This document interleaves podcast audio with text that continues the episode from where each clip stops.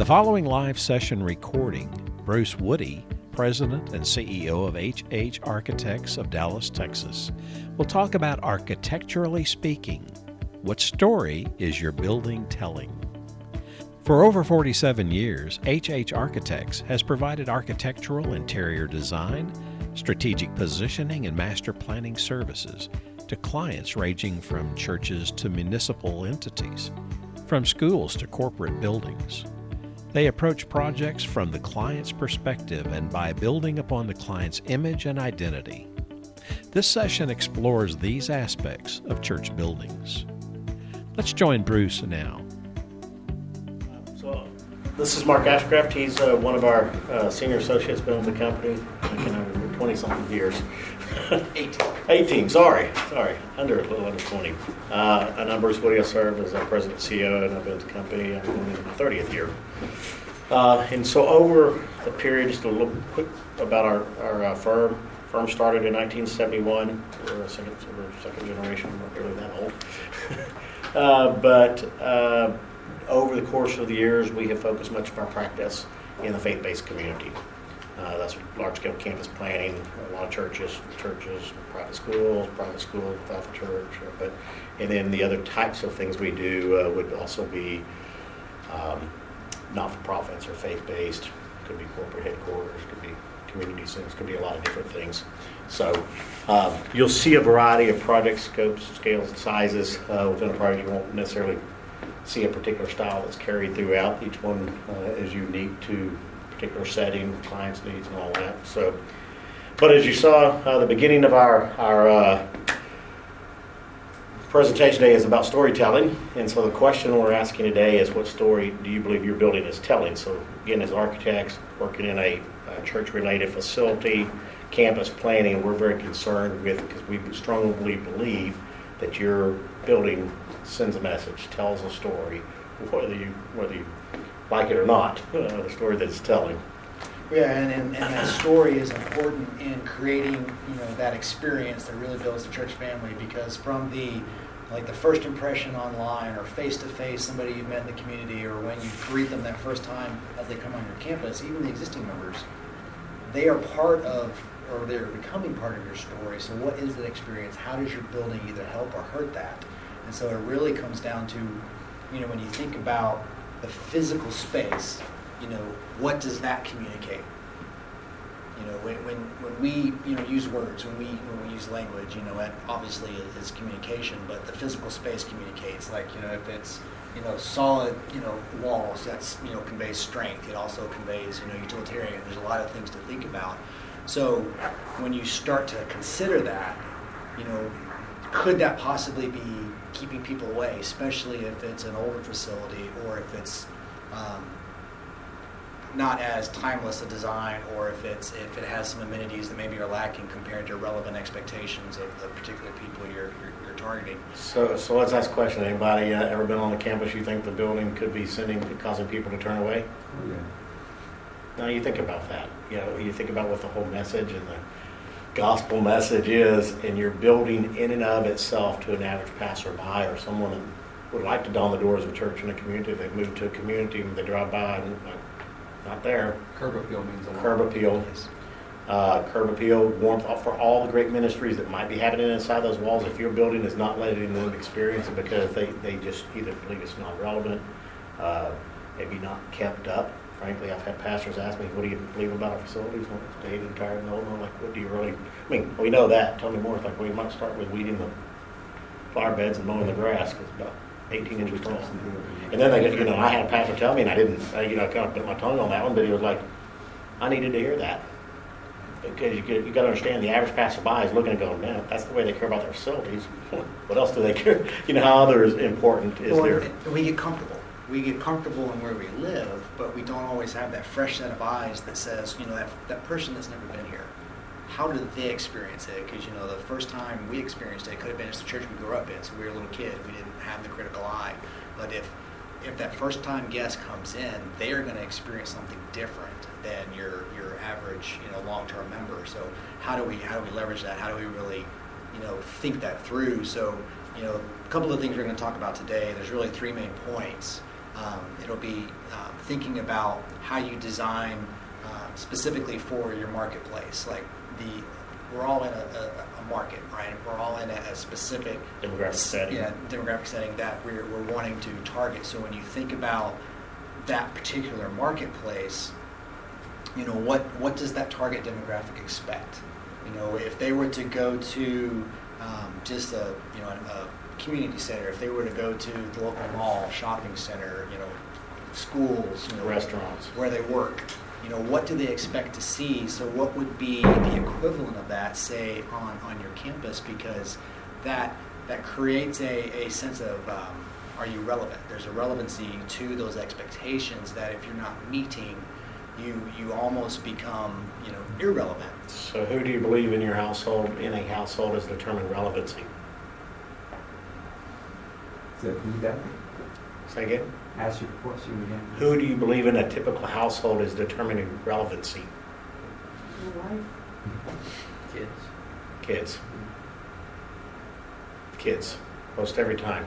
And the reason why that is is because they go to a certain school. If their church doesn't have as a baseline what their school has, you become irrelevant to that child. Remember the days when my, my kids, I have a 30, a 26, and a 22 year old. There was a time years ago, the church I was attending, the eldership would talk about technology and it's almost in a negative fashion. I'm talking about 30 something years ago, not 25 years ago, because I did I was having younger kids. I said, you, you know, know I told one of them, I said, Do you do understand at a point, my kids are going to see you irrelevant because they've never not known a computer. And if you are down talking computers as their relevancy in church, they will see you as irrelevant. So I'm saying, and so because that, and that's just, uh, and so who do you believe often causes parents to want to attend a church? Kids. Kids. Now, that doesn't mean that every, you know, kids are controlling the household. Hey, here's where I'm, my family's going to go to church, mom and dad. Right. But there's a lot of influence they can have because the reverse trend of that is parents want what's best for their children, right? And if they believe that The church is not offering things that are relevant that a church maybe down the street is, and again, again these are broad, broad brush, but they also can become very specific and very real things that churches are dealing with. Uh, we, we talk about these things because we hear when churches speak the language of to us. Yeah, we used to be a church of 3,000. We're less than 2,000 now because a church down the street built something and they've got it going on. Hello? what did you just say to us? You know, did that church beat you by what? Did or you know, did they think you caused you lost members because why?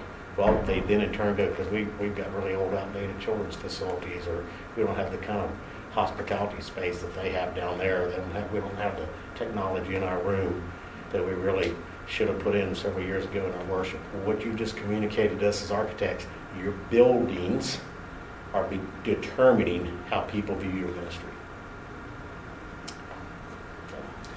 One Yeah, which things- we'll touch on in a minute. And you'll see some yes. One of the things I'm finding in our church, and where we live, is the demographics of the neighborhood has changed so much. Mm-hmm. And I've told this to anyone in our church, that whenever I came here 35 years ago, our church was the little white church that on the corner. Mm-hmm. This is where whoever was whatever went to because we go to the First Baptist Church in Georgia. Right. As the demographics of the neighborhood changes, and it's changed across the board. Being on the south side of Atlanta, we have a lot of warehousing. Uh, we have people coming in uh, that may not be legal. But we held last year a one particular day, Sunday, which we acknowledged who all represents us in our church. Come to find out, we had 16 countries mm-hmm. represented in our church. And that speaks, I think, broadly of the appeal that we have in our church. Mm-hmm. So we have to have a very comfortable church building, facility that has been maintained. Yeah. I know because I've done a lot of it. But the point of it is, who's there and why they're there, to me sometimes is more important than the building. and how they're treated when they come into that building, No and how doubt. they're brought in, and whether they are spoken to, no matter Right. what country they're from, what color their skin is, or if it is whatever. Right. Yeah, and so that, you, you, you, you you are saying a lot of things we also say. So a building is just a tool. We've always heard that. That's all it is. And, and so, it's a shell. um, but that tool can be the right tool, or sometimes it can be a bad tool, and for, uh, and, and I'm like- assuming, even my wife likes to use certain tools, and we all recognize, hey, if I had, if I had the right tool, this job would be really a whole lot easier. I'm making it difficult. I need to go buy the right tool that will do this. And then you go like, gosh, why, why didn't I have that for years ago? But we can sometimes have a tool and still not use it right. But you're right, the building is this tool. So if things inside the church aren't aren't happening, the building in and of itself can can That's lose, not isn't serving what it was intended. But you don't want your building to be a deterrent either. That is correct. That's correct. correct. Because then people never get to see a lot of times the good And- uh, that, and, and or if they walk in, let's say they, they walk, the curb appeal is not bad, right? Or terribly bad, but they walk in, and now again, let's say they walk into a restroom, and I can tell you, we're working on a few of these projects right now across the country, uh, where the church itself would, would admit these things, yeah, that bathroom's never been updated since the nineteen sixties, that carpet is since the eighties.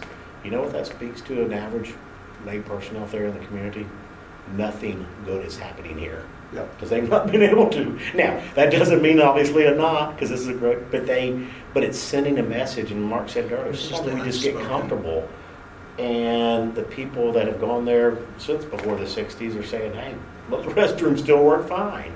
It's, you got, you got to think about the first time guest, and again, there are levels of expectations, whether we like it or not. Uh, churches become a little more consumer oriented, right? We judge hotels, you know, it looks really cool on the website. You walk in, it's like, oh, it's better on the website. Or, and you go like, I got a week here. I was really hoping it'd be a little more cool. Or you walk in that hotel and you go, wow, we get to be here. My family and I get to be here for a, a, the next week. Think about that the first time someone dawns the door of your church. Well, it, it's hard. Um, we had just renovated our church and we spent hundred and fifty thousand dollars. It's hard to get the typical congregant to understand, we got to do some upgrades Right. because of the mentality. That carpet looks fine, it's not worn too bad. Yeah, that's right. So, but we had finally, we convinced folks and we did hundred and fifty thousand yeah. in the past month. Well, Yeah. And that's the biggest thing. I mean, it, it is finding the balance between missional and attractional. You know, because every church is going to have its own unique blend. But then ultimately, everything has to be ministry driven, including the architecture, because that really is, is where you, you find that optimum zone that everything is driving towards how are we sharing the gospel and reaching people for Christ. Because, like Bruce said, this is still just a tool. It's an empty shell until you fill it with people doing ministry. But if it's the coolest building in the world, it could win all kinds of awards. But if the if the ministry's not backing that, it's just it's just A a, bunch of It's awards just a over building. right. But a really cool So- building, but maybe not be functional. There's a yin and yang between the two of them. That's right. Yes, Yes. yes, yes, ma'am. Um, my question is, is so many churches now, so many different, like mega churches and churches in the upgrades. Are you finding that they're all competing for the same type of building, um, renovations? This is the, this is the go-to. Every church now is having this, or is it just what's specific for their area, That's- that's- their that's- ministry? That's a on? great question. I'd say it's a little bit of a hybrid. Okay, so let's start with uh, a go-to, not not a certain look, or it has to be this certain colors, because that's going to get to be trendy, right? We don't want Right, to you necessarily don't follow want a to be trend. trendy. Mhm. But if if a church is speaking of, gosh, we we just roughly really have an extended foyer off of our large sanctuary, and I can I can tell you we have walked in buildings that 1,800 seat traditional Southern Baptist, Southern Methodist Church, it doesn't matter, and they had a foyer about twice the size of this. But please come early and stay late, right? Where? you know, would be the and Right. so uh, if the if if when you say, hey, we were wanting to, we see other churches go to would be, hey, we want more hospitality space. We believe we place a high value on that. Then that would be a yes. We see a lot of churches understanding that hospitality space is required in today's community. The last couple of generations really like the fact that church families come together and can somewhat stay together. Not that you don't go to worship and education, break apart a little bit, but we all know campuses that we all have arrived on. We, and then you roughly pat all the three kids on the head and say, "See you in about three hours." Mm. So we arrived as a church and family, right? And then we fractured, and then we came back together and left. And so a lot of these last generations want to see spaces where the youngest and the oldest, all mixtures of people can be in age groups, demographic, all those things can be in a hospitality setting that was not only comfortable, but it was intended, it was purposeful, where a, where a grandfather can sit and watch his grandchild play, or a, you know those types of things, or mothers can meet during the week and watch their kids play, do whatever. But you know, it's a ho- that hospitality space, and we'll talk more about that. But that would be a, an example that I would say uh, along the lines. I wouldn't judge a church's success by necessarily what's happening down the street, only unless it you feel like there's a relevancy issue there, or just a lack of what people are looking for. Yeah, and, and well, I- just personally, I, I, I think uh, demographics play some role in it, but who is your target? You know, um, unlike all, we can't be all things to all people. That's right. In the Right. environment That's- we're that's in. right. So who is our target audience? Are we going for millennials? Are we going for cross brand? Sure. Uh, who, who are we trying to reach? And then is our facility Yeah. addressing that? And, and I'll tell you, we, you know, oddly enough, we're work, we, we've over the last few years been working with churches. Uh, we, we've got a handful at any given time. You know what they are? When we demographically look at what, what they are in whatever community, whatever state, whatever size, they are a uh, downward trending in attendance. Flat. They've they've been increasing. They hit a flat over time because we go back in time. You look at their record and, and we're projecting forward. We see that maybe they've been on a decline, bouncing around a little bit, declining over the last few years. You pull up their demographics, and what do you believe they are, bottom, top to bottom? They're heavily weighted toward the upper adult and senior adult.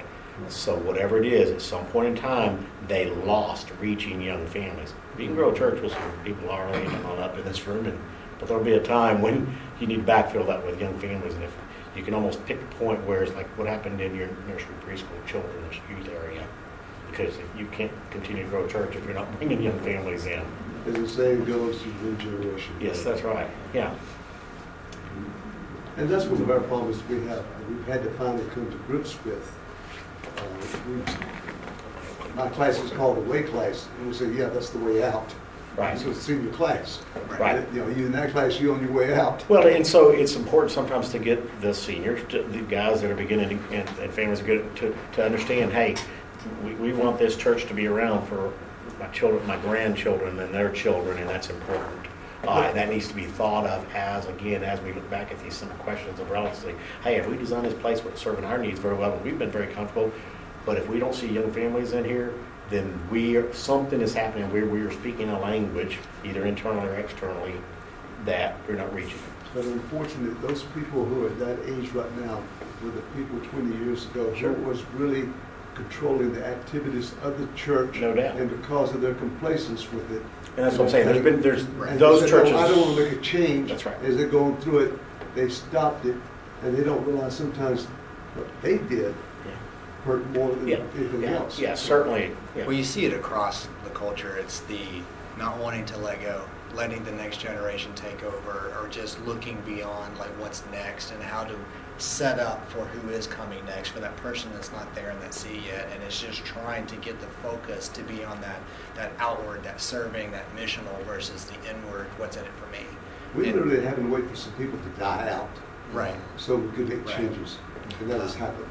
Yeah, which is always sad. But we'll walk through a few um, projects and then we can touch on some of these other points. But specifically, um, to, to address your question earlier about, you know, is there something that's common throughout? Really, it's like Bruce mentioned, it's more themes, and it might be hard to read what I wrote, but you know, like gathering, hospitality, connection, and then how you create that is where the uniqueness of each individual, um, you know, church community, church family comes together, just like you know we would in our normal homes. So, so when we talk about also reaching that marketplace, you're gonna see these next few projects. This is how they specific, we believe we specifically were addressing a, a need and a desire for them to know, understanding your, So This is a church that's in uh, Frisco, Texas, which was it's a it's a very big, booming, up and coming um, city right now. I mean, they're they people are coming in really fast. Corporations, everything they're just building up. So it's very young. It's very um, energetic. There's a lot of activity. So this was a church that had always been in a warehouse. They had just always been very stripped down. They were very um, energetic, very creative, um, very very technology oriented. Very wanted- utilitarian in building though. Right. So they wanted to keep that when they, when we did this ground up facility. So it was coming in and it was being smart with materials. It was still having some of those same warehouse feel elements, or like you know, it's a tilt wall box to play off of that that utilitarian. But then coming inside, it's the polished concrete, it's color, it's using pops of that. That, that color to, and, and, and lines to create movement, to give energy, to have everything very intuitive, very graphic. Um, they have a, a creative arts ministry that they want to express throughout. They had a like for their their interim worship. This was fifteen hundred seats. Center seats. Very neutral palette because they wanted to use it for multiple things. So it has a flat floor, uh, slope seating, but it, like you can see in the picture here, it's it's very um, you know, Neutral tones. neutral tones, I mean gray in this particular case, but um, they can flip it for conferences throughout the week, and then when they do service, they used technology with, with lighting, LED screens, um, gobos, all that kind of stuff to help tune the space for what they want to do for the particular sermon series or how they want to experience the worship, if they want to size it down to an intimate setting or if they really want something that's rocking and full of energy. So taking advantage of some of those modern amenities with what technology lets you do for a more um, contemporary type feel, which, you know, as a side note, contemporary and traditional are always loaded terms because contemporary means many Right. different things and traditional means many different things. So What's the Guys. age, what's the age range of that church? these guys, I would imagine they're in that low 30s. Yeah, that was the target range. for them. So- So they like the industrial look? They, they started in a warehouse and they had gotten really, That was literally they'd unique expanded this culture. warehouse and had outgrown it. So they said, you know what, when we get ready to design a new facility, we, they said, you know what, we really like the look and feel. That's just who we are. We don't want to lose some of that and try to create a different culture than, than our facility is They used to. don't want the fluff and the. Right. the Exactly. stuff That they wanted. very But they much. wanted cool, they wanted nice design, so there were some things we did that we felt like addressed No that. red brick and white columns. Right, in that case, yeah. that was- Right. There's one down the street for that. Yeah, so, you know, spaces for youth and then they had a big um, they have a big youth ministry that, that spills out and wanted to take advantage of some natural landscape and some other minis. There's a green trail that actually ties into their site that goes to the whole citywide trail system. So they became a spot on that particular piece. So being able to have that as access for, for, for people from the community to come in on site that maybe wouldn't otherwise come on a Sunday. Um, having classrooms that were highly visible off of the, the main common space, so using glass for that transparency so that people would see activity, there would be connection, and you would be able to just, again, have a little bit of that, that, that visual, we are all. And- And the understanding of flexibility, because this turns to be able to be the pastor after the office. So it's what was a classroom Right. while service is going on, they flip it, and all of a sudden it becomes a hospitality space. And I like the glass for visual, being able to see and a lot of parents, me being a parent, like to go by and right. and see the child actually having a good time and Yeah, not wanting excellent, to absolutely. go to the door Yeah. and feel like you're Yeah. monitoring. Right. But um, I also noticed like in several of your sanctuary pictures inside, are we getting away from windows? That's just Nope, you'll see several facilities that still, uh, that's, that's uh, unique to each. area? So- depends. there's so- a desire for natural light, but Mhm. there's also a desire for controlled light. Yeah. So that when you With want technology. to, you know, flip the room, you can take advantage of the technology, whether it's Mecho shades or other pieces that black that room out, so you have that that control. But then also, there's times where you want that natural light for that sense of that openness, that lightness, just Uh, that sacredness. I- that's- I, I will tell you, there has been definitely a trend, uh, if there's a trend, that we at least are seeing in a lot of areas. Um,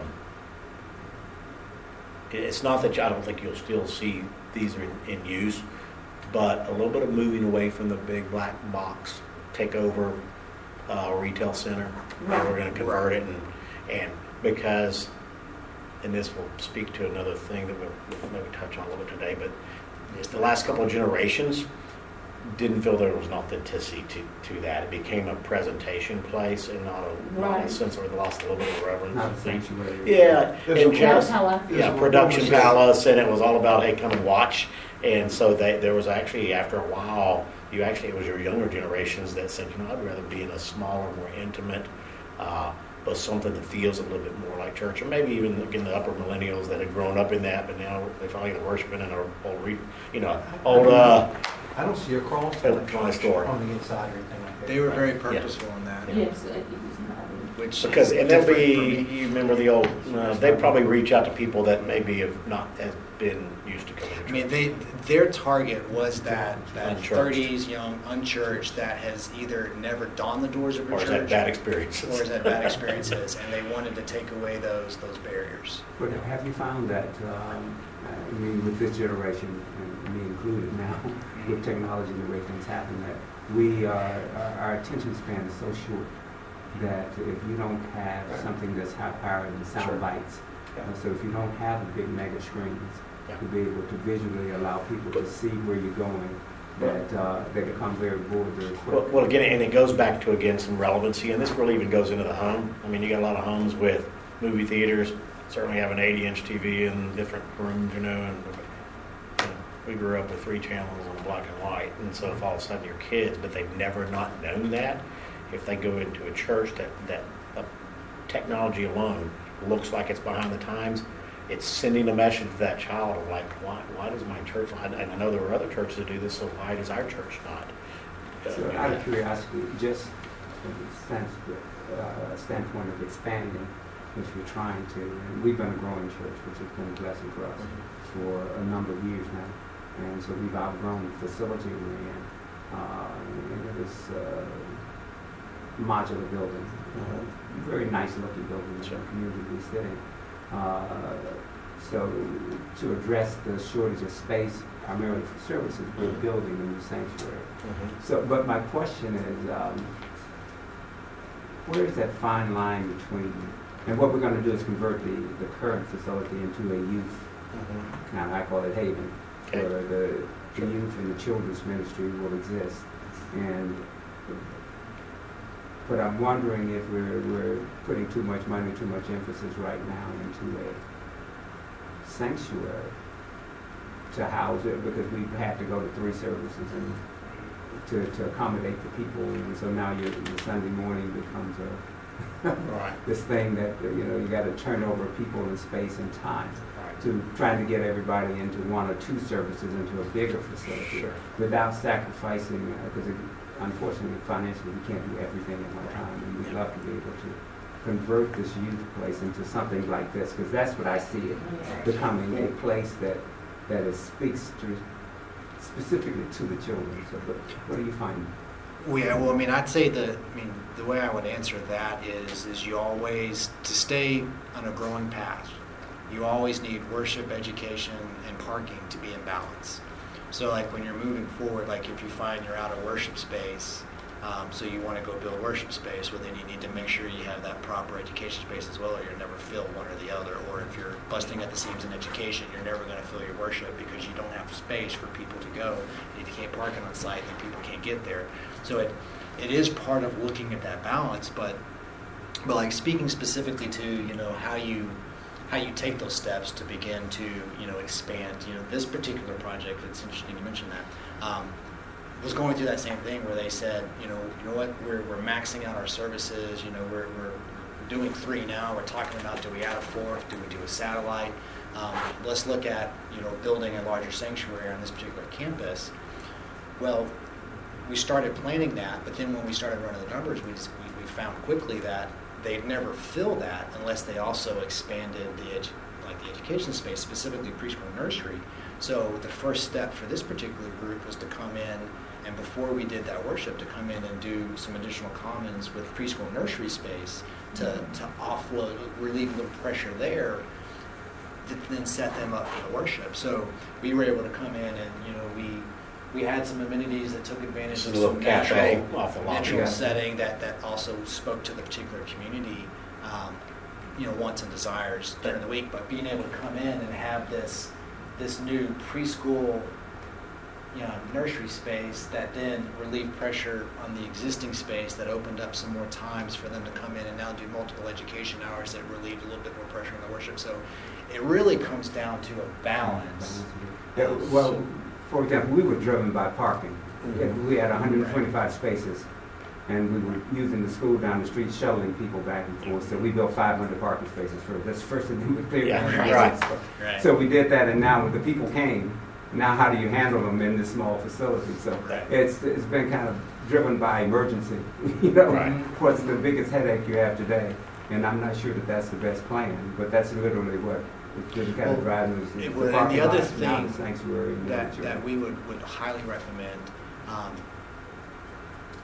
is actually having that, that master plan, the vision for that campus. Yeah, so like you, like looking forward and how that can be broken down in, in steps to really, like And, you said, and, plan that and when out. you hear us talk about balance of worship, parking, worship education, and parking, those are, you know, if- if you, uh, assuming you have a worship and a significant education program. But now add to this a high value that, that we're seeing for the connectivity spaces, the mm-hmm. connecting link tissue, that when people walk in, that first experience before they enter into a sanctuary, before they decide they want to drop their kids into a nursery preschool, they're going to begin to form opinions on whether they can sense their family being here. If this, if this is, like, you- you've gone now past the curb until now you walked in, and I've got, I'm working with a church right now that is in three services and they're wanting to build a new sanctuary, but they're getting rid of their educational space because they're doing small groups mm-hmm. off campus. And they, they've done, basically, my terminology, they've done away with Sunday school. They don't have it and you'll see anymore. ch- some There's- church, And, that- and that's they, a but they want forth. nursery space for their children. Sure. But they're wanting to build about a fifteen hundred seated auditorium, but they're not worried about educational space anymore because they don't do it. Yeah. They, Right. they want And we've- we've seen nursery, some They churches. want the worship, they want to make that, so I, that's Well- new to me. Well, and what- some of It'll that is depend on the also. culture of the church. That's right. And some And of it's that is in a local church. response to you have high memberships, high attendance records, but not, you have people now attending maybe twice a month and, and they consider themselves regular goers, right? Instead of the four times and Sunday night window, whatever all those things are. So with that, uh, you see some churches trying to address, hey, if we can just get them here for an hour, so parents are going to come to worship, they're going to drop their kids, and then and then they're going to leave, and so there is not they're losing that traditional, and then that for some areas demographically that's appealing to that group that says, now I might come two maybe three times a month because I can handle, you know, versus more of a of a Sunday that, that traditionally you'd see churchgoers. Mm-hmm. Now, again, I think some of those are cyclical, frankly, and they'll I come back, think but. with us, we have, um, I most recently came back into the building we're in. But for me, it's just like you said, about seven years ago, when I came in, it's chaotic to get your child to the daycare. Yeah. So We're, we're working with a church in Kentucky that the executive pastor just got through school. He was just hired.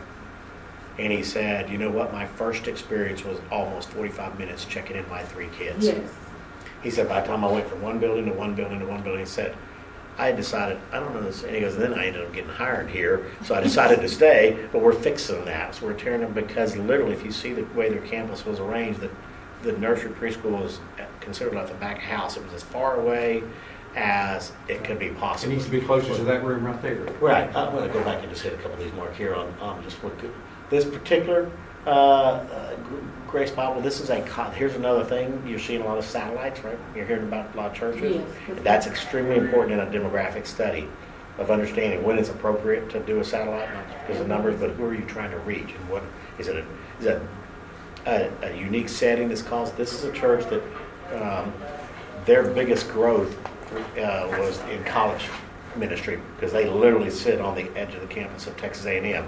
This particular campus right here is uh, called Creekside Campus. They went on community, so now they're trying to one that addresses more young families. Right now, that doesn't mean they're going to bring it away from the college. Well, their specific mission is to basically bridge the university college kids and the families so that they build up future leaders that can go out and evangelize. But- they want those families that are grounded to be able to mentor up those college kids. And so But where they're, specifically making space that lets those two user groups come together and, and where their current campus is created, they don't have any outdoor fellowship. They just cram packed with parking to get the kids on site. I mean, and other people go there as well, but it's a pretty significant campus. Uh, then this one's more out in the burbs, sits along a creek. We purposely, and they asked, well, hey, we want outdoor fellowship area. We want, we literally want to, again, promote that come early, stay late. Let us get to know you as a, as a church family. They've got teaching areas outside, around fire pits along the creek. We, we cross bridges from the parking lot into the side that the church is on. And so literally this entire facade is glass that will look out toward the creek.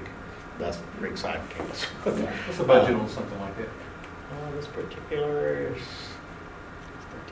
13 million, I think, for, uh, that's, and I don't know what that is in Gives terms of square how many footage. folks that- Maybe 50, 60,000 square feet, say again. How many? It's a It's- 600 seat expandable to a Well, 1,000. Yeah, I was about to say, I mean, the footprint is a thousand, but day one to be six hundred. Because they're literally starting with a 100, So 200, it's so they a only thousand for the campus or a thousand for the? 1,000 seat for the worship. For the worship. Yes, for the worship. yes. Because I'm afraid, yeah, we, we're looking at that, but the way I'm looking at this is, our, our draw is our pastor. Now, he is a very, he's a youth pastor. And it's nothing more than I've seen, people go away from college and come back because they want to. Right. That was my draw in back, and then I got a job like the guy did. And so now I'm, now I'm like, okay, we gotta fix what this is, because I almost didn't come back, you know. Right. It was the draw of the passion that come back. Right. But so, so oddly enough, this campus, which is a satellite and not their main campus, right, A probably will ultimately become a likely a, a, a, in another, and there are, they've already got even yet another satellite campus, and they'll be, and they're looking at another one. But this one will have, this has uber amount more, you know, t- five times more hospitality space than their other campus did. It's just a series of winding corridors because that's where the church has grown and filled up its allotted site. And this hospitality seemed to be something that is very key. Yes. Because what else happens in this How do you build relationships? Yeah, and what else Absolutely. happens in that space Absolutely. Yes, is That's really come, you know. when people walk in, there's, there's a sense of intuitiveness. You know, if I walk in, I go, clearly there's worship, probably where I want to check in my kids. You know, that's very intuitive.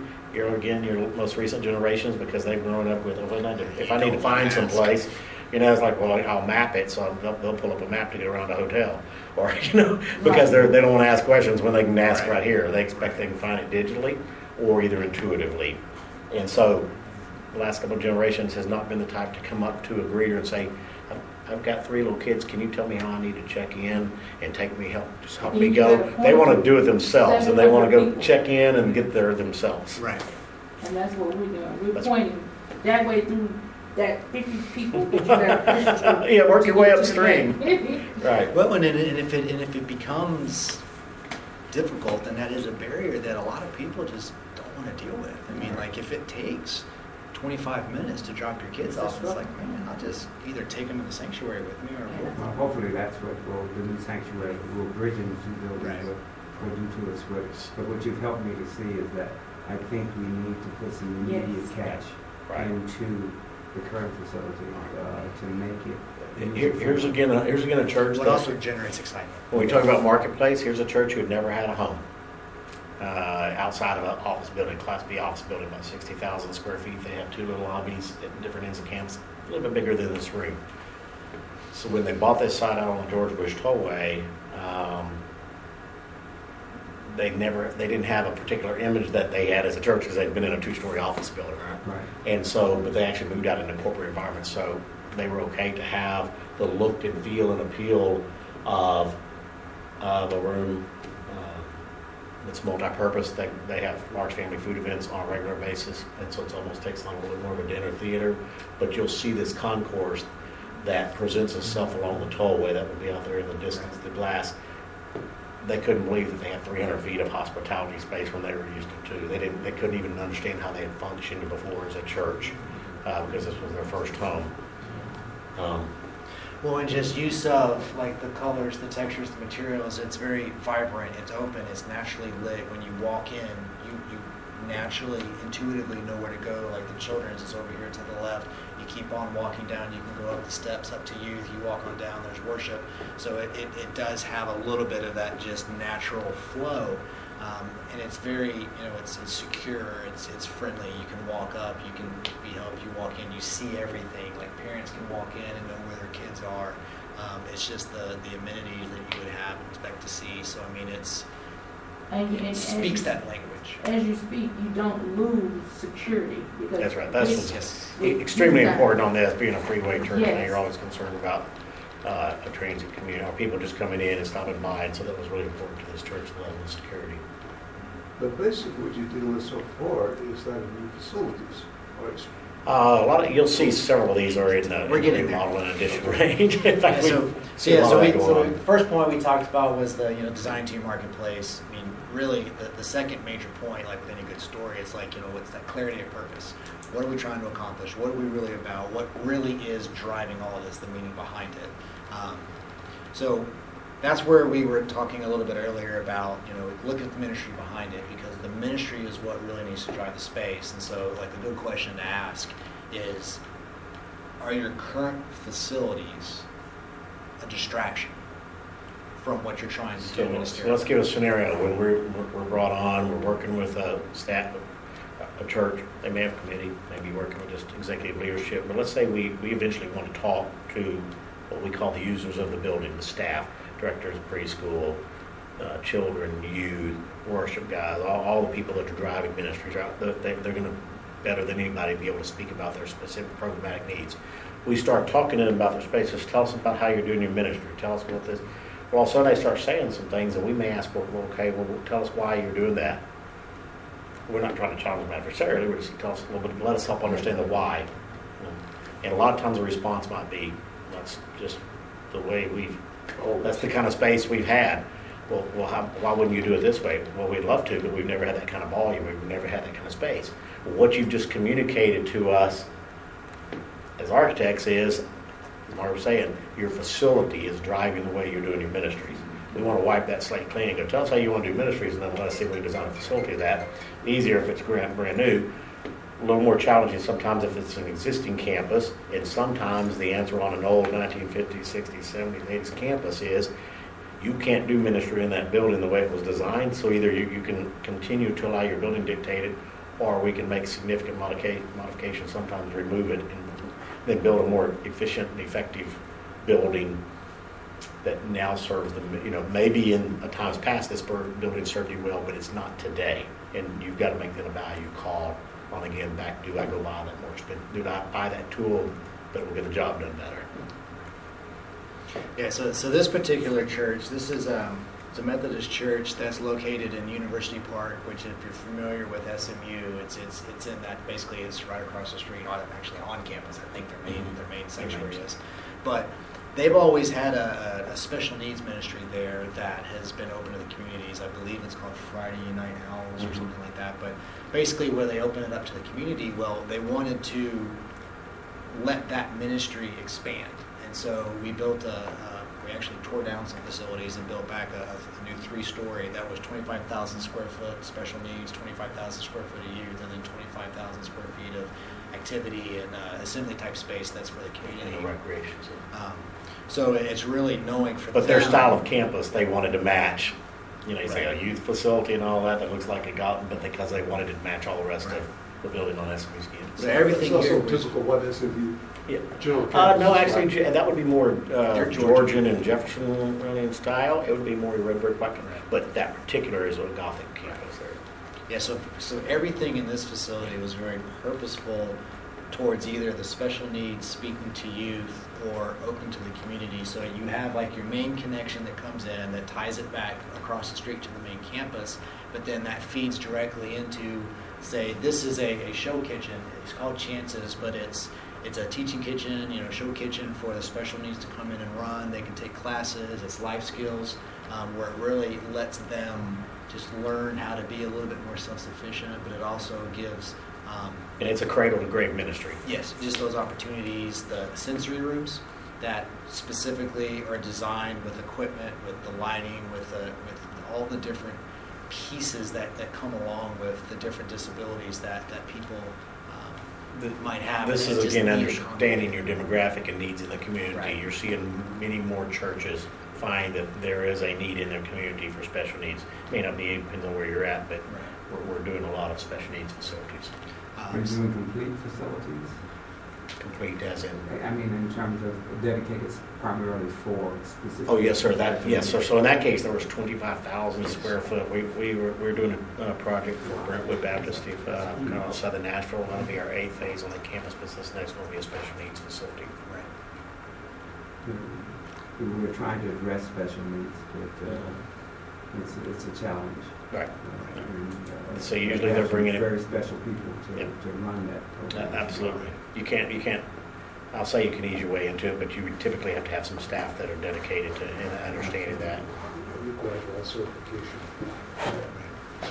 Um, But then also, like I mentioned, the, the youth, like here, they also do, um, I mean, it's not really an after-school program, but they wanted to create a space that kids could come after school, they could hang out, do homework, you know, connect with others, but it was just a safe place that they could just come be. And um, this is a high school slash college, because this is actually a neighborhood church, although it has about four, six thousand people.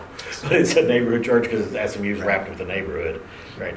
But it is also college kids can come over here. But this is where, like, you can see, to speak to the, you know, to the kids, it was in that Gothic style architecture that, that blended with the rest of the campus, but then you start to break it down a little bit, introduce colored lighting, open up the structure. Um, you know, you bring in, um, equipment where you can have community classes. I think this is set up actually for an art class.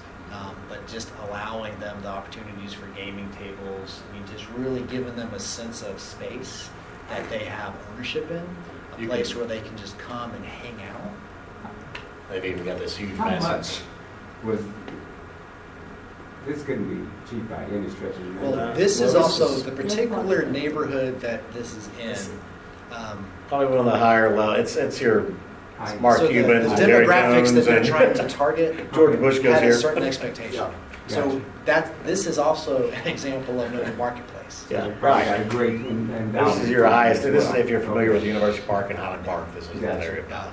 So yeah, so this is not all church, but the same ideas apply where it's youth having their space, children having an identifiable space, knowing what they like to do, how they like to interact. Not everyone likes ping pong, maybe it's pool, maybe it's shuffleboard, cornhole, ring toss. I mean, there's different ways that they connect. Is it gaming? Is it more social, basketball? And interesting, see these areas right here, that, Mhm. area, all those? So this big open community area, if, I don't know if you noticed a while ago, it's almost got like a, a bar area, they set it up, like, no, no, but it's a, like a recreation, uh, food dining type of thing that they'll Right. bring in. But then all the open areas are surrounded, there's an outdoor deck, that outdoor deck out there looks out over SMU and the other campus. You See all these little pits, they're all designed for different styles of communication, all these glass rooms you see all around. They're, they're breakouts on Sunday, but during the week, they have people coming in and, and doing private music studies. Uh, they're studying, in fact, this project's been open maybe six months now, five or six months. They were, they were overwhelmed with the amount of kids wanting to come in and just do homework after, after school and stay there. And then they, then they play there until nine o'clock at night. So they'd come in, that, this was their retreat at three thirty or four. They'd get there, they'd kind of relax, they'd go do their homework, and they'd get in these study groups in there. And so all these rooms were meant to be purposeful as far as you can just come into our church and take up a private space. Class, we want to be able to see you in there, but we have made a space for you to come hang out. Till nine, ten o'clock at night, they'd have, uh, what's the gaming thing where you do it on a, wor- you know, national base, a worldwide basis. Uh, they have a center for that, yeah. Fortnite or whatnot, yeah. Well, and then, and then having some adult community space that could come in. I think they even do like. Pilates, yoga, stuff like that. But, um, yeah, this is up on the third level, um, which is kind of interesting. But, um, another project, this is in Louisiana, and they were in your, you know, prototypical, it was the red brick, white steeple, which you can see in the background. Um, the front door faced the intersection, and there was no parking anywhere, so you always came in the side doors and went down two wings. And then how you got to the sanctuary was this awkward turnaround. No space, you know, no space to come together as a family, no place to gather.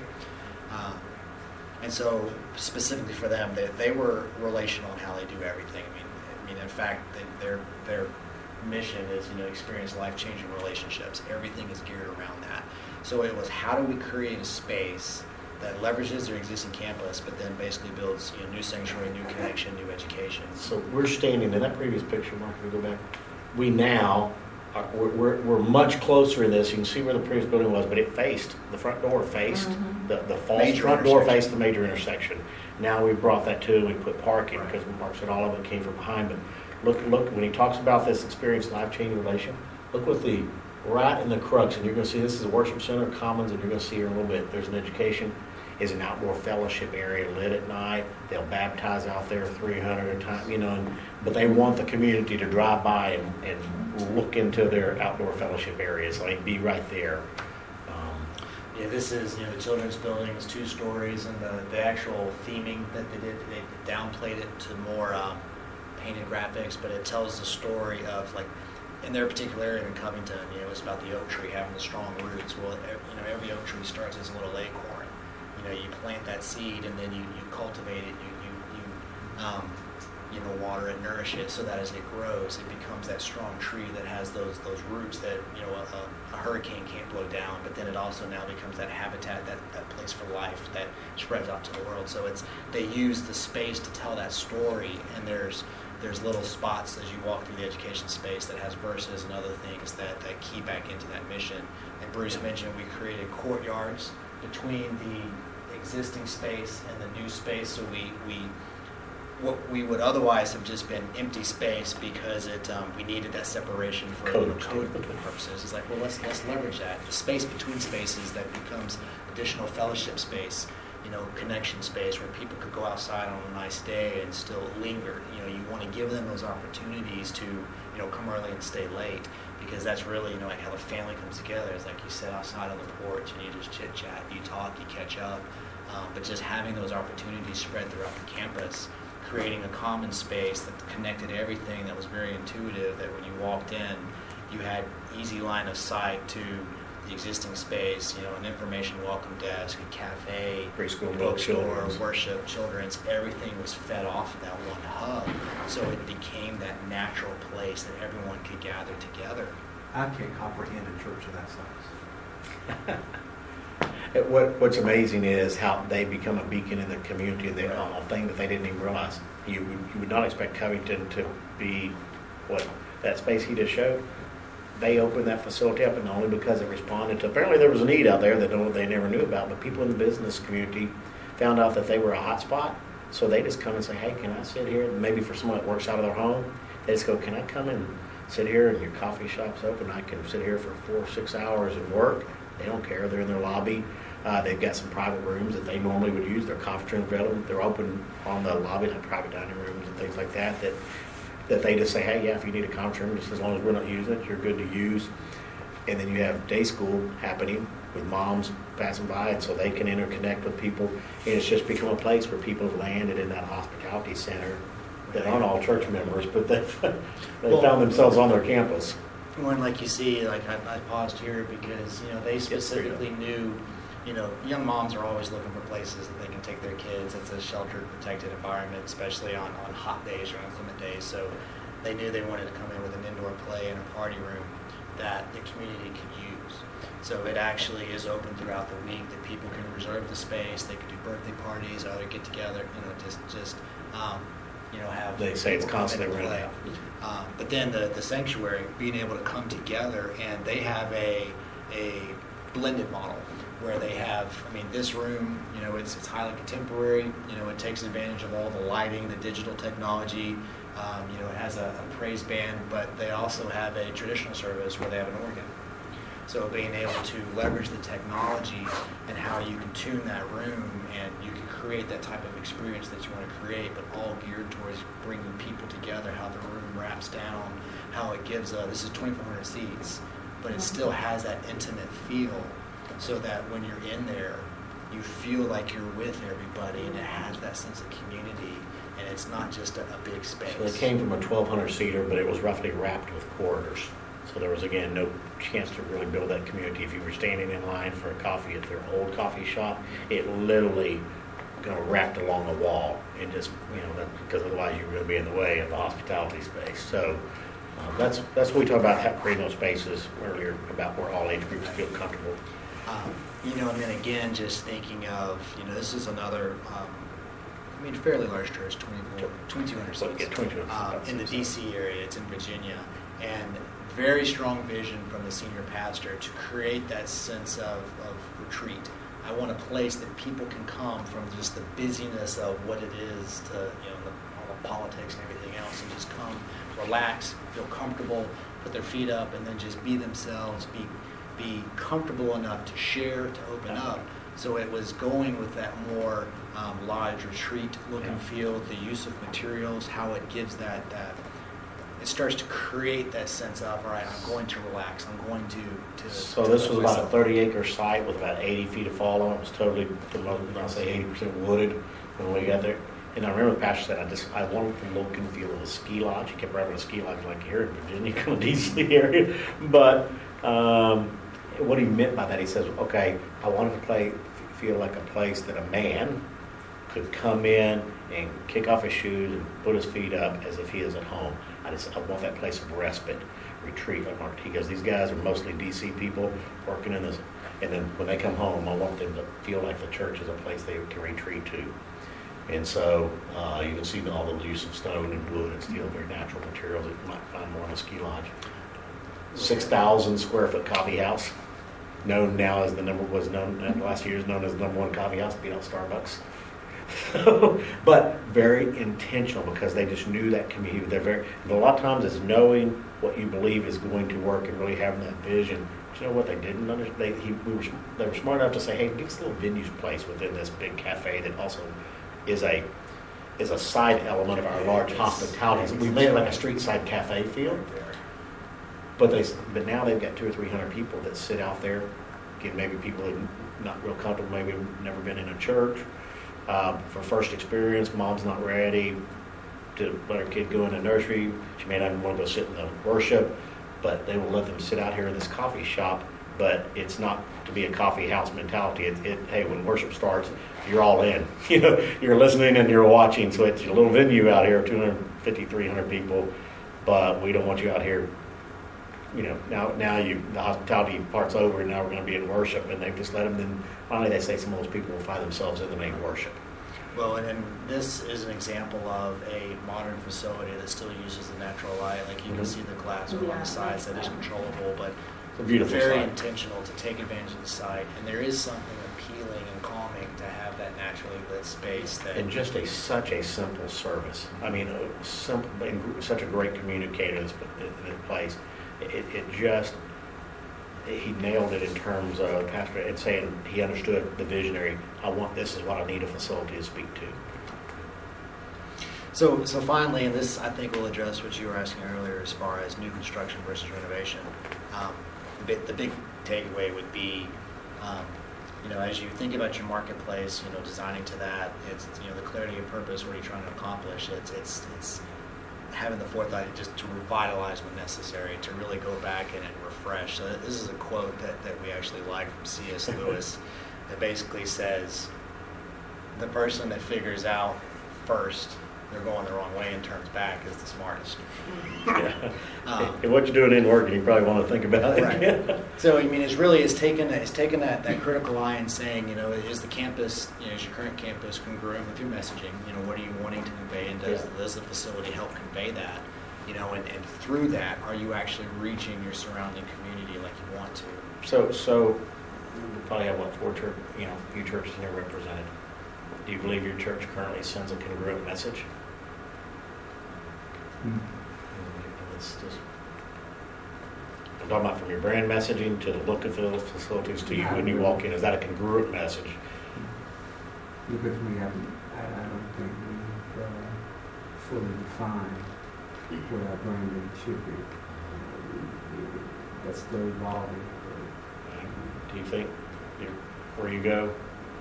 Our church, whenever they built the new uh, sanctuary, did a good job of building a building that carried through in design mm-hmm. into today.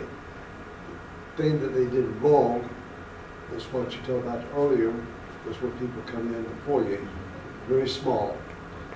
We have gone back to the architect and have plans now where they created an outdoor entrance under the canopy, is to now enclose that, and when we enclose that, that will become all glass to give it more light coming into it, Sure. but to add 300 square feet to it, but that 300 square feet will almost double what we have and make the entrance and exit of the building much better because of, it would require us to change some of the sidewalks. And things like this, allow us to put out a, uh, an exterior meeting center, place for someone to stand to, to greet.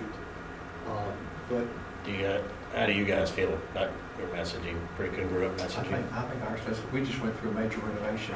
So it helped you, you brought some of that to light. And, and it's, it, we didn't increase anything, we just made it brighter. Yeah. Well, and so when we talk about messaging, again, you know, uh, it is something that is speaking a, con- you know, when we talk about congruent message, uh, we've all been in facilities where it's like, oh, this is the 60s era, this is the 70s era, this is the 80s era. Hey, this actually looks like it's at least been in the 2000s. Hey, this is a brand new facility. And so you, you, and it may be that sometimes maybe the children's area is the one that's still back in the 80s, but man, we've got a brand new man, adult building or whatever it is. And so then you drive around that facility, and you can sometimes we've we've had to make the block a couple times, and we pretty well count the decades? And and that's okay. Sometimes churches expand and grow and all that. Now, when we internally though come inside, are we sending a congruent message by look and feel? So let's take the the red brick, white column, rocket ship on top of steeple on top. That's what he's in, in the business. We all know that iconic church. To the average passerby, right? They go, know what happens in that church. Maybe not.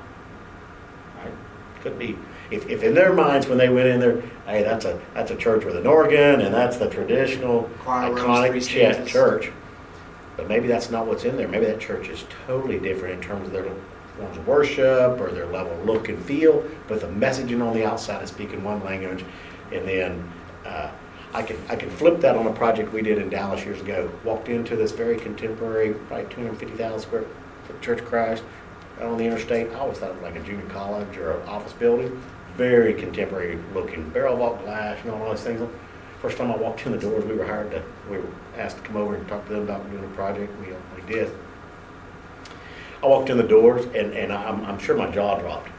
Everything I thought I was going to experience 100% off. It was dark stained wainscot, foo-foo chairs out of grandma's room that like don't sit in those. You know, they're not for sitting. They're just to look at. Chandeliers hanging for that extremely contemporary, uber contemporary building. When I walked inside, I was like, wow. So if someone's judging you by that and they walk in, you just sent them the wrong message, right? Or they received it differently when they opened the doors. That's what I'm talking about, congruent messaging. Yeah. Now also then what happens out of the pulpit and in your children's programs and all that, that's another level of messaging and branding. But sometimes we just see that y'all have about five different languages going on and, and, and com- sometimes competing against each other. Well, from, from that standpoint, uh, we do have a very congruent message going on. Mhm. We went through a renovation, Right. the gentleman sat there probably, uh, almost two years ago now, a year and a half, two years ago, where we, I just said, brought it into the century. I mean, the church is not that old, it's twenty years old.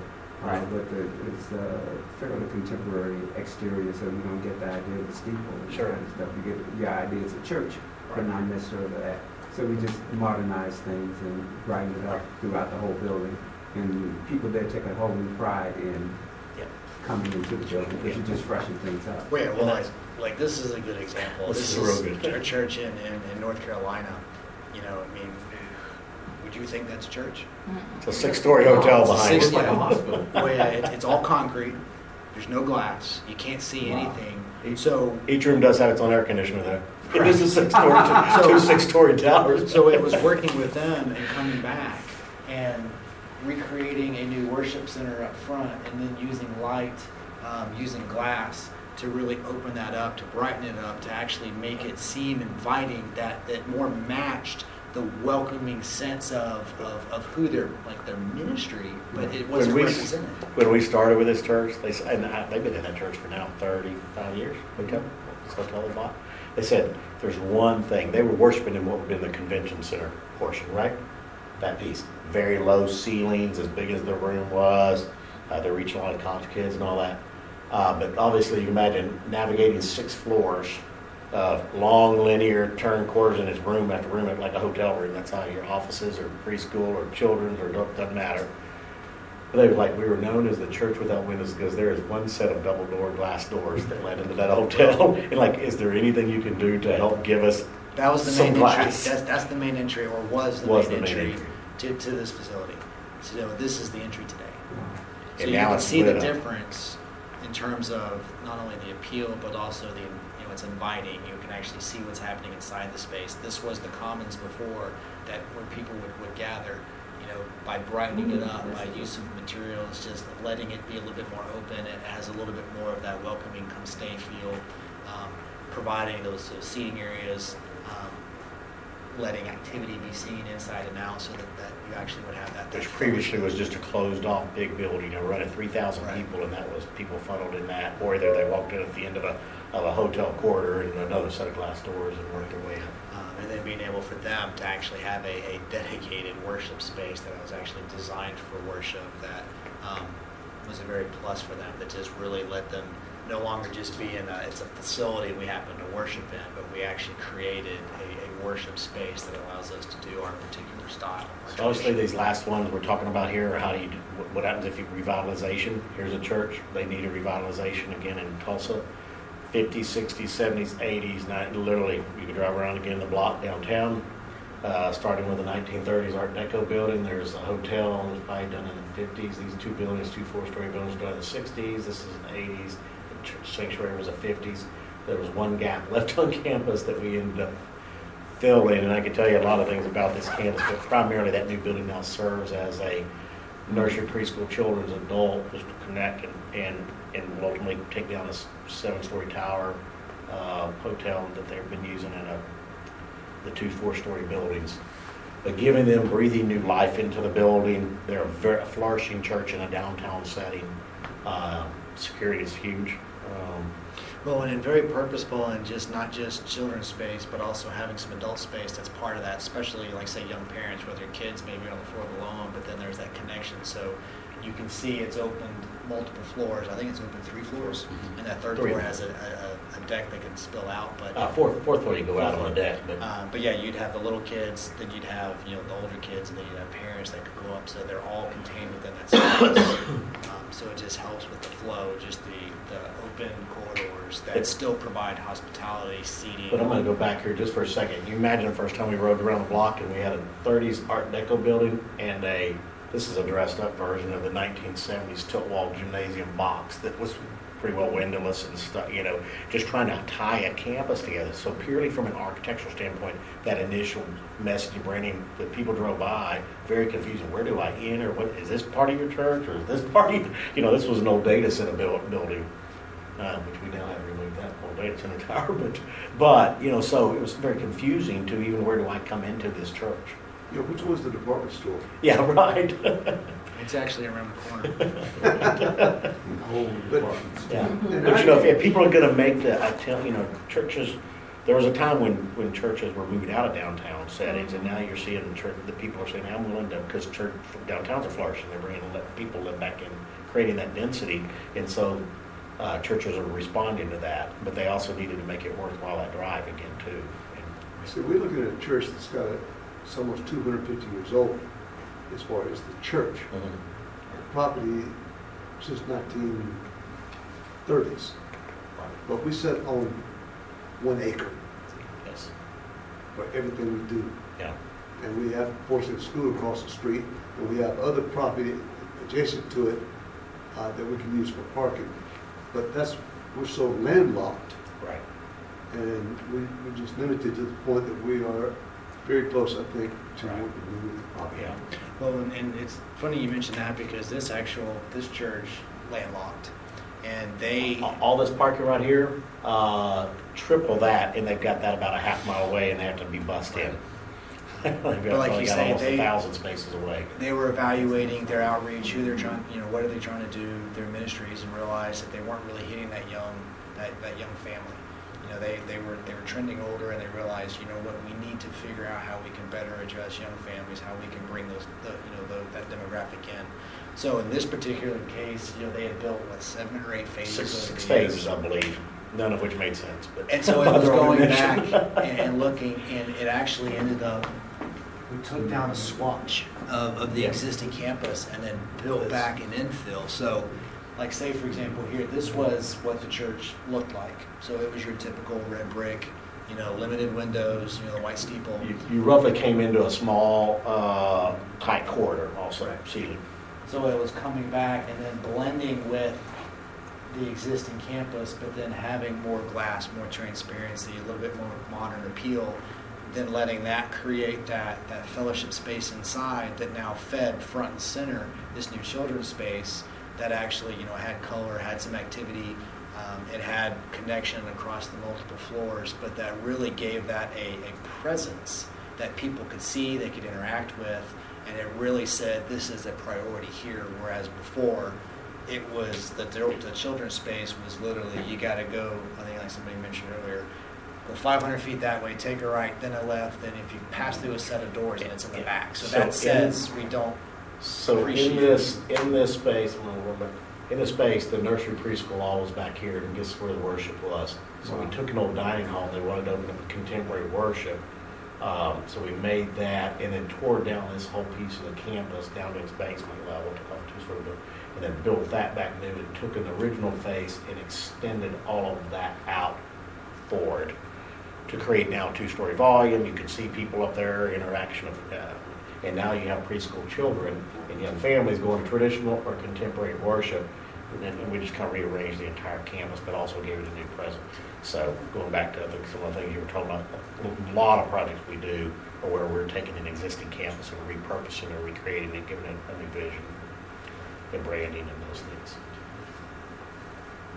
And really, um, there's a few more projects. I know we're, we're getting close on time, but um, This is, this is one we're tearing this down is part of a campus and recreating. currently in design right now, um, working with them on how to again create that common space. They have some co- discon- you know buildings that aren't connected.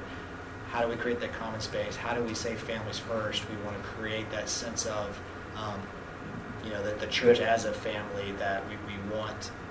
Their youth are across a six-lane highway in a big retail shopping center, and we're bringing them on back on campus and totally re tearing down facilities and creating new preschool children's.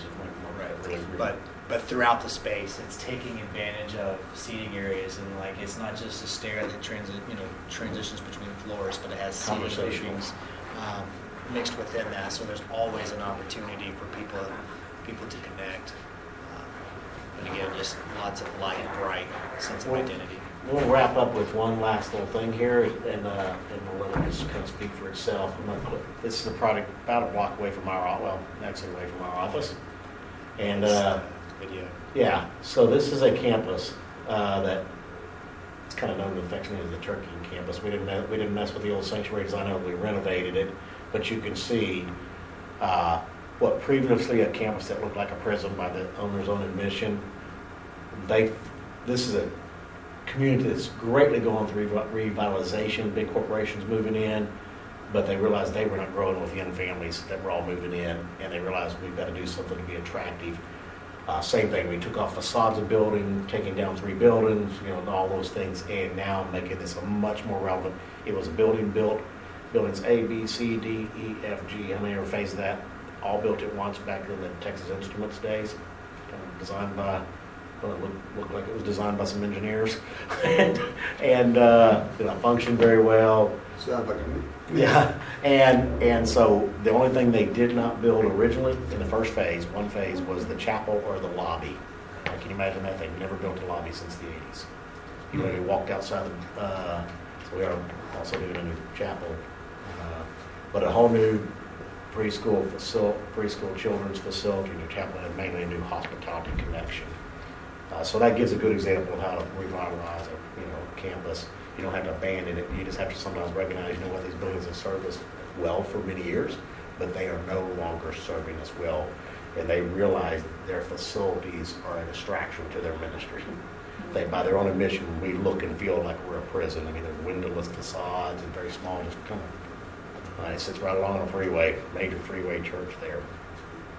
Um, So to recap, those are the things that, that we feel like, uh, just a couple of things that we end up dealing with sometimes on, on, on, um, in church planning. Well, And it's really just reemphasize that, you know, we, we're architects, you know, we design space for a living, but, but we, we all know that ultimately that is just the shell that we need to fill with the people, because the people are the church, and how can we best, how can we create those right tools that'll let us do what we need to do, which is share the gospel and reach people for Christ, so. Any other questions? Well, We've got a minute or two. Mhm. Just, uh, Give me a lot to think about. but- Right, we're good. If you have any questions, we got a booth out there.